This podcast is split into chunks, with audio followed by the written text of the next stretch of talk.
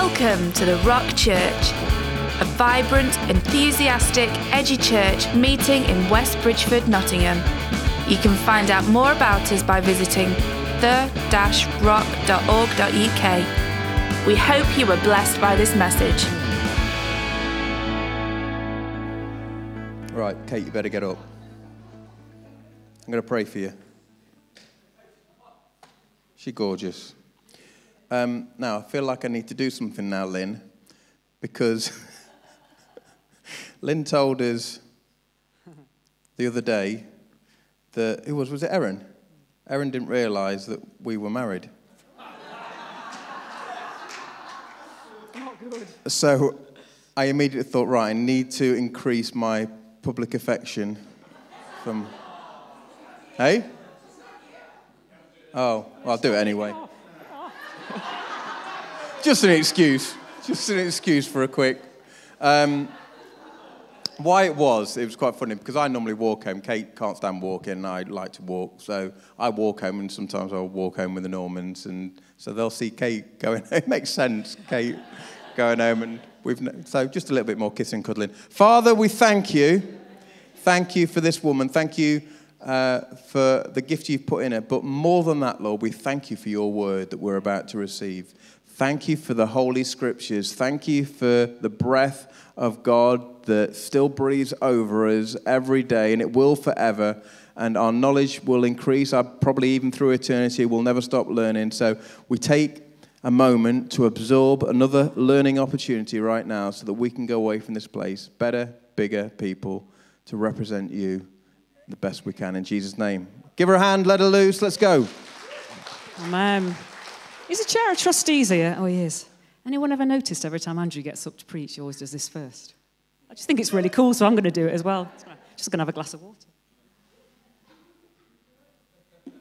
Lovely. All right, doing things a bit differently today. I'm going to preach very differently to the way that I normally preach. So there's going to be no perfume, there's no smelly socks, there's no fresh bread. Okay, I know, it's going to be quite boring this morning. I'm just going to start with the Word of God. Philippians four, four to seven says, "Rejoice in the Lord always, and again I say rejoice. Let your gentleness be evident to all. The Lord is near. And do not be anxious about anything, but in everything, with prayer and petition and with thanksgiving, present your requests to God, and the peace, and then the peace of God, that surpasses all understanding, will guard our hearts and our minds in Christ Jesus." Amen. Can't tell you how many times I've quoted some of those verses to some of the people in this church, just so flippantly. Oh, you just need to go and read Philippians four and expect them just to do what it says. And then, of course, something happens in your own life. And you have to practice what you preach. And just like I said, the last time I got up here, I've had some stuff to go through the last week that I've been preparing this word. So trust me, what I'm about to preach is just as much as it is for me as it is for you, okay? And I want to speak to you. The title of my message this morning is The Pattern for Peace. The Pattern for Peace. But before I do that, I need to teach you, before I come to the pattern, I need to teach you what peace actually is. The original Greek word used here for peace, where's Irene? Are you ready for this? Do you know what the original Greek word for peace is? No, it's, it's Irene. Or I, I, I, Irene. It's got an accent on, eirene. It, it means wholeness, completeness, quietness and rest. It's a giving over. It's blissfully relaxing. It's tranquility in our soul that is unaffected by the outward circumstances or the pressures that we're going through. It's inner stability when our circumstances are in the natural, nerve-wracking and stomach-churning and traumatic and upsetting. That is the peace of God. And what about that surpasses all understanding? What does that mean? Well, the Greek here says hooper echo. Am I saying that right, Miss Theologian of Missy O'Day? Hooper echo, which come from the words hooper, meaning over, and echo, meaning have or hold. So basically, surpassing all understand means to be above or to rise above or to be superior. It's something way above the norm, vastly beyond the regular. It is a peace that defies any human logic or explanation that we can give. So from a translation perspective, this peace is essentially implying a deep, blissful, restful state that is so far beyond the normal state and something that we could scarcely even begin to imagine. It's a peace that is not based upon the things that we're going through or on our own thinking and understanding. It's based on the promises of God to us. It's his peace in the midst of any and anything that we are going through. Anybody want a bit of that this morning? But we need to read the passage fully to really get this often quoted verse, because just before the last verse on the peace that surpasses all understanding, the, the Apostle Paul wrote, wrote it, and he encourages us to do something that might seem a little bit out of context and a bit odd in the light of our circumstances, because he says, rejoice. Rejoice all the time. Rejoice continually on every occasion, whether it's good or bad.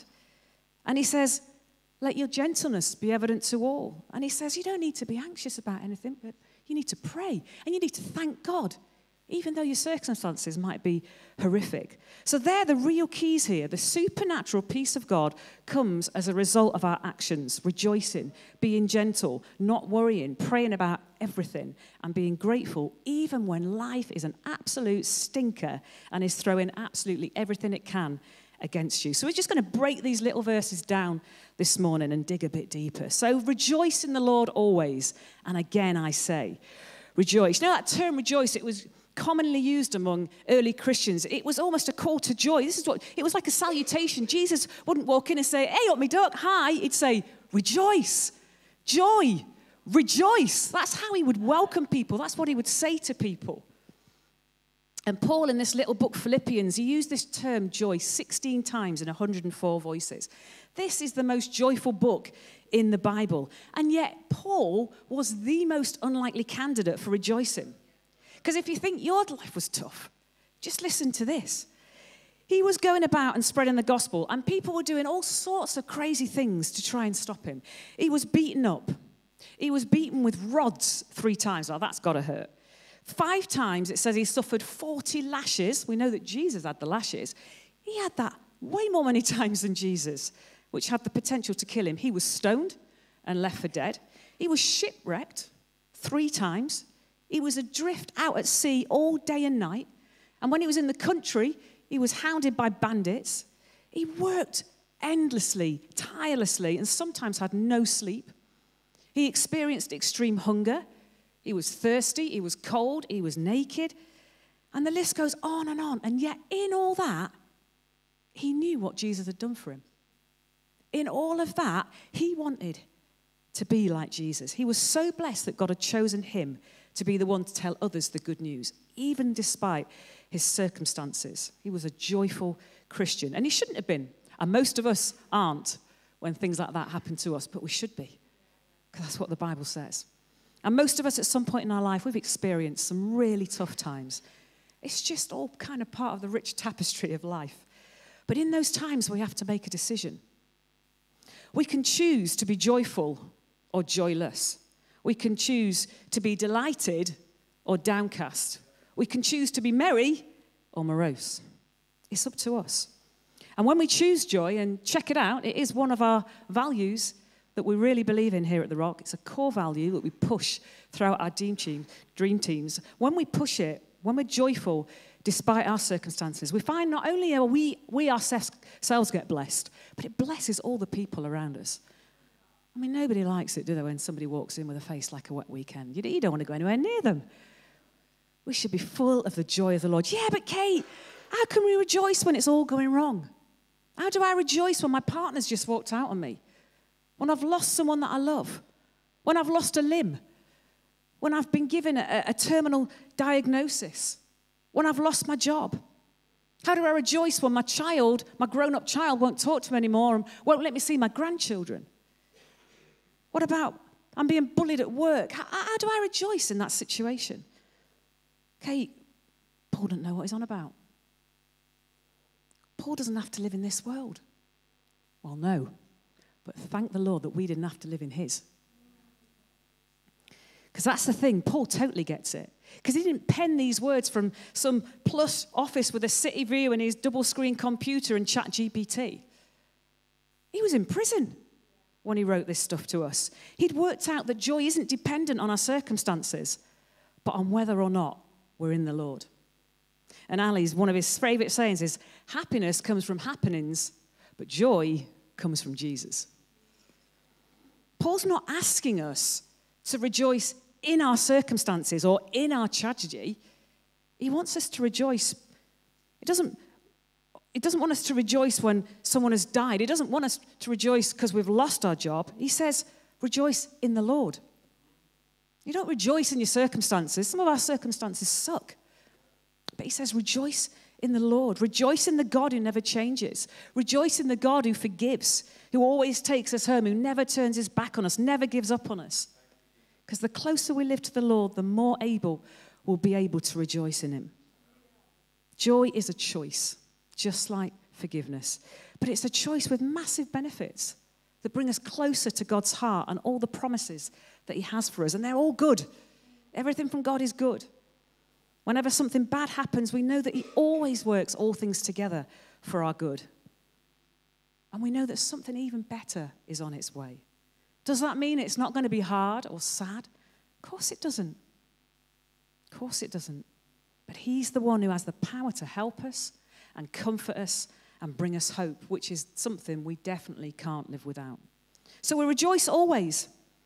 And then it says, let your gentleness be evident to all. Let me talk to you about gentleness for a minute. His name's Bill. He's got wild hair, wears a T-shirt with holes in it, ripped jeans and no shoes. This was literally his wardrobe for his entire four years of uni. He's brilliant, super bright, and he's just become a Christian whilst he's been studying. Across the street from his campus is a well-dressed conservative church. They want to develop a ministry to the students, but they're really not sure how to go about it. And one day, Bill decides he's going to go to that church. He walks in with his no shoes, his ripped jeans, and his holy T-shirt and wild hair.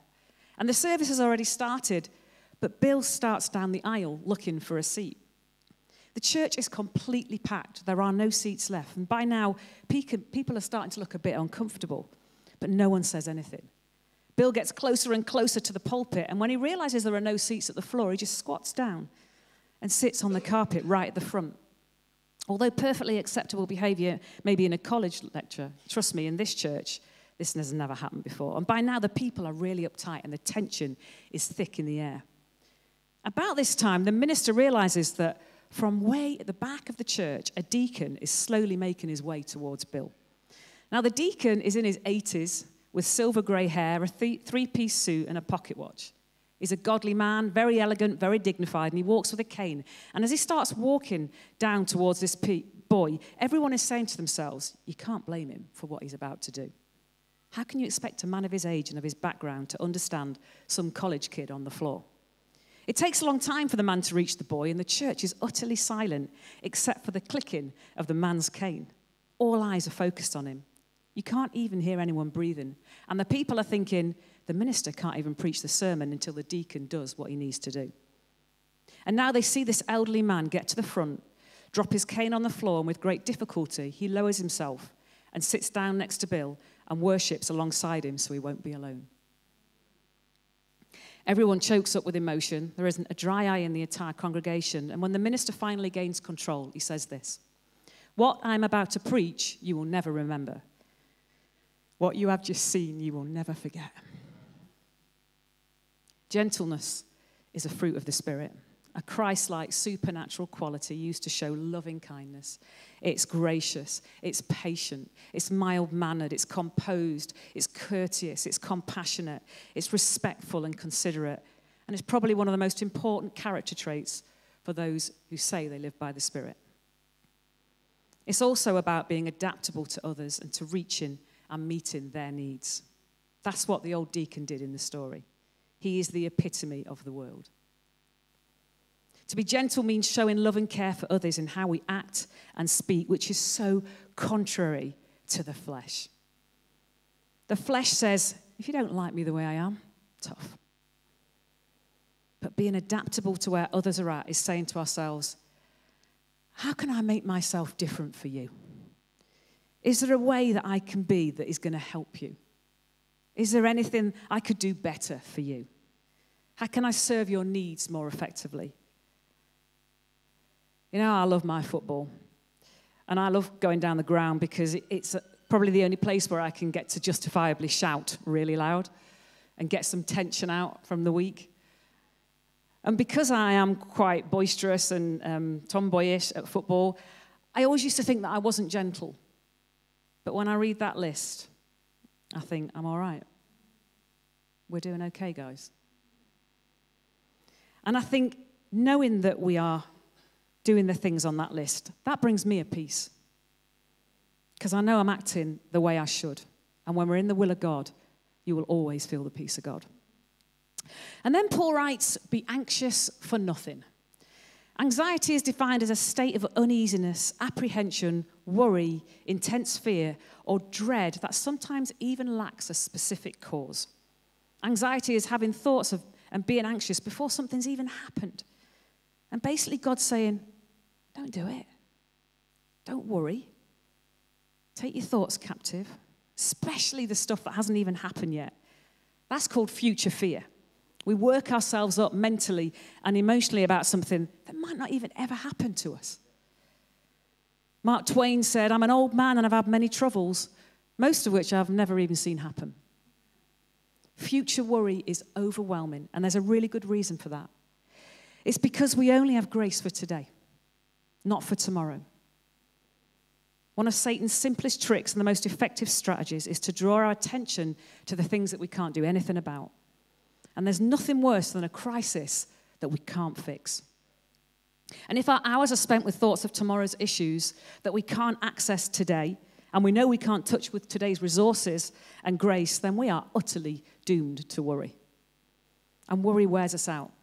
Charles Spurgeon once said, anxiety doesn't empty tomorrow of its sorrows, it empties today of its strength.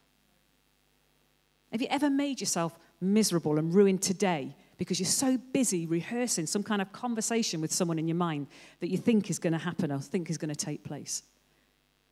I can't tell you how many times I have literally worn myself out by rehearsing potential conversations with friends, or maybe with one of you, or maybe with, I mean, in the past with one of my bosses that I've worked for, and I would go over and over in my mind these conversations, planning out the way it was going to pan out. And then when we had the conversation, it was just so completely different to what I thought it was going to be. And I basically wasted time and energy, and in the process, of course, lost any peace that I once had, for no reason whatsoever. No reason whatsoever. And the stats show that ninety percent, ninety percent of the things that we worry about don't even ever happen. ninety percent. What a waste of worry. What a waste of headspace. And worry's like a merry-go-round. Your mind is just like, a bit like the spin cycle on a washing machine. But we're called to hold our thoughts. We're called to take our thoughts captive, because if we don't, they're just going to go round and round and round. And a spin cycle's great because it spins the water out, but when it finishes, it's still in the same place. And in our heads, if we just keep going round and round and round and round the same thing, nothing changes. There's a lot of motion, but we end up right where we started, and probably worse off because now we're sick and we're dizzy. So this verse is commanding us not to do it. It doesn't say don't care about anything. It's saying don't meditate on the mess. It's saying we shouldn't get to the point where we're paralyzed and distracted from life because we're so wrapped up in our circumstances that we can't see the wood for the trees. Because when we're in that place, we're very rarely close to God. We don't know him in those times. And the verse is saying just stop. Stop with the excessive anxiety and worry. Stop seeing your circumstances as impossible and start trusting God. So let me just put this together. If you are excessively concerned, if worry is keeping you up at night and keeping you from your responsibilities during the day, and it's just driving you crazy, just recognize it and try and change your thinking. Because the more we stare at our problems, the bigger they get. And we need to get to the next part of the pattern that says, don't be anxious about anything, but in every situation, pray. If you want to follow this pattern towards peace, we need to be praying. Take the time you spend in fretting and pray. Get God involved in it. There's no matter, big or small. All of your issues are important to him. If they're important to you, they're important to him. So give it to him. Prayer should always be our first response. And once we're praying about it, we can rest assured that God is working on it. So we give it to God and we go to sleep. Get some sleep, guys. Because those of us who will leave everything in God's hands will eventually see God's hand in everything. You may not know why you're having to endure some of these circumstances, and you might be asking God, why are you taking me the, the, into these troubled waters? And God's response would be, I'm taking you through the troubled waters because your enemies can't swim. Sometimes you just have to go through some stuff. I've got another point yet, Josh, but, but feel free. I love having the music behind me. You can tinkle as long as you like. Go on, Josh. Our prayers might be awkward and our attempts might be feeble, but since the power of prayer is in the one who hears it and not in us who are saying it, that means our prayers are making a difference. I want to tell you about a modern parable on prayer. A large ship was wrecked during a storm, and only two men survived, and they swam to a desert island. The two survivors looked around them and realized they had no recourse except to pray to God. To find out whose prayer was more powerful, they agreed to divide the territory between them and stay on opposite sides of the island. The first thing they prayed for was food. The next morning, the first man saw a fruit-bearing tree on his side of the island, and he was able to eat the fruit. The other man's piece of the land was barren. After a week, the first man got a bit lonely, so he decided to pray for a wife. The next day, another ship was wrecked, and the only survivor was a woman who swam to his side on the island. On the other side of the island, there was nothing. Soon, the first man prayed for a house, clothes, and some more food, and the next day, by some miracle, all these things were provided for him and the woman. But the second man received nothing. Finally, the first man prayed for a ship so that he and his wife could leave the island and return to civilization. And in the morning, a ship was anchored off his side of the island, and the crew were waving at him. The first man and his wife boarded the ship and decided to leave the second man on the island. They considered him unworthy to receive God's blessings because none of his prayers had been answered. As the ship began to leave, a voice boomed from heaven and said, "Why are you leaving your companion on the island?" "Well, these blessings are mine alone," says the first man. "I was the one who prayed for them. His prayers weren't answered, but mine were, so he doesn't deserve anything." "You are completely mistaken," says God. "He only had one prayer, and I answered it. And if it hadn't been for his prayer, you wouldn't have received any of the things you did, because he prayed that all your prayers would be answered." We need to pray. Church, we need to pray. Because when we don't, we have less and less desire of God, and we feel far from him, and then we allow stress and anxiety and confusion to come in and rule our lives. There's no joy. And then other things start to take his place. And that's when we experience an emptiness in our hearts, and we make wrong decisions, and we become easily deceived and defeated. And if you're feeling any of those things, you need to pray more. I need to pray more. The church needs to pray more. And when we pray, it makes it easier for us to hear him. When we pray, he hears and he acts, and we get our answers. John Wesley once said, "God does nothing except in answer to prayer." In other words, if you don't ask, you don't get. So you want peace? Pray. The key to overcoming worry is to pray about everything and to worry about nothing, and to pray with your eyes on God and not on your circumstances. And the verse goes on, the fifth pattern for peace is to give thanks in all circumstances. We're there, Josh. We're on number five. Have an attitude of gratitude. Now, when is it easiest to be thankful? When things are going right, right? Well, you'd think so, wouldn't you? But maybe not.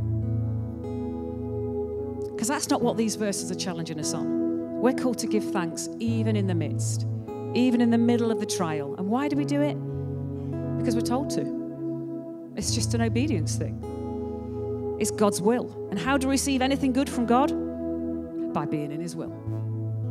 Does that mean we always have to smile? No. Does that mean we always have to be full of joy? Yeah. Sometimes things in life are bad, and we have seasons of mourning and being upset. That is life. But it's in these moments that God asks us to thank him anyway. Keep thanking him. Defining characteristic of being a Christian is how we respond in our trials. And sometimes God will put you around the same trial over and over again until you get it. Ah, I need to thank him in the trial. We're not thanking him for the trial. We're just thanking him in it. I'm pretty positive we've probably all had days when thankfulness does not come easy. And I bet most of us right now could rattle off a whole list of things that would cause us to struggle to be able to say thank you. So let's take our cue from the author of these verses, the man who had every right to be bitter but wasn't. That guy again, Paul, the same one that was whipped and shipwrecked. He was languishing in prison, separated from his friends, unjustly acu- accused and brutally treated. If ever had a person had a person had a right to complain, it was Paul. But instead of complaining, we find him praising and thanking God. From one end of the Bible to the other, we are commanded to be thankful. It's like a, a natural outflowing of a heart that's totally in sync with God. And so we come to that verse on peace again that we started with that reads, and having done all that, having done all what? Having rejoiced, having been gentle, having not worried, having prayed and having given thanks, then the peace of God comes to guard our hearts and our minds. Isaiah twenty-three six says, perfect, absolute peace surrounds those whose imaginations are consumed with you. They confidently trust in you. I think it must really sadden God's heart when we just wander through life looking for peace in all the wrong places, looking for peace in maybe other people or positions or possessions or promotions, because all these things are temporary. I love going on holiday. I love the sea. I get so much comfort from just looking at an ocean. It brings me so much peace. I literally, I'm, I'm just drinking it in, not the salt water. I'm just like, God, this view's amazing. And I can, I can just feel everything within me just draining away. I'm just like, I'm at one with God. But it's temporary, because you can't stay on holiday your whole life. And if I look around, hello, we're probably the most landlocked part of the country we could be from the sea. So my peace in those moments is temporary. God's isn't. We have to come back to life, back to life, back to reality. We have to come back to reality. I can't rely on the sea to give me peace. And so it's important that we do all the things preceding this little verse to get it. But listen, the title of my message is slightly tongue-in-cheek, okay? I've given you a formula from the word, a pattern, which will give you peace. But our relationship with God can never be in looking for clues or in a pattern or a formula, because all these things move us away from relationship. We've already heard that this morning a few times. They move us from relationship to rigidity in just a pattern. And worse than that, religiosity. Got it out. The Word of God is about knowing Him and trusting Him. So when we turn to formulas and we just rely on some kind of series of steps, when we take those steps and things don't quite go according to plan, what are we going to do? We're going to blame God and we're going to say the Bible doesn't work. His Word isn't true. What we need to do to find peace is to look for the Prince of Peace. Because hidden in our three little verses this morning and all these things we need to fight to do to find peace, we read this. The Lord is near. Let your gentleness be evident to all. The Lord is near. And those four words should change everything. The Lord is near. He's always near. I'm not convinced finding peace is just about how much we rejoice or how gentle we are or not worrying and, and praying and giving thanks. It's about relationship. It's about believing that God is near to us and that He comes close to us in the midst of the stuff that we're going through. It's knowing that God is an ever-present help in times of trouble, that He's near to all. It's knowing that His Word says He will never leave us or forsake us, knowing that He works all things together for the good of those who love Him, knowing that He provides all our needs. It's about knowing God. That's how the peace comes. Because without Him, there is no peace. Because if there's no God, there's no peace. But if we know God, if we know God, we can know peace. And none of us want to be alone when times are tough. We want the presence of another person in our trials with us. We want to know that they're listening to us, that they're loving us, that they're encouraging us, that they're backing us, because it reduces our fears. How much more should we want God when we're struggling with some stuff? We don't want a set of steps or a pattern or a formula to help us. We want Him. We want the one who can help us. And having Him is the only way to experience what we heard at the beginning, the peace that surpasses all understanding. The story goes of a little lad who was thrown overboard during a storm, and he gets washed up on some rocks and he sits on them all night until he's rescued. And then the guy who's interviewing him says, "Did you shake with fear when you were sat on the rock?" And the little lad says, "Yeah, I trembled all night, but the rock didn't."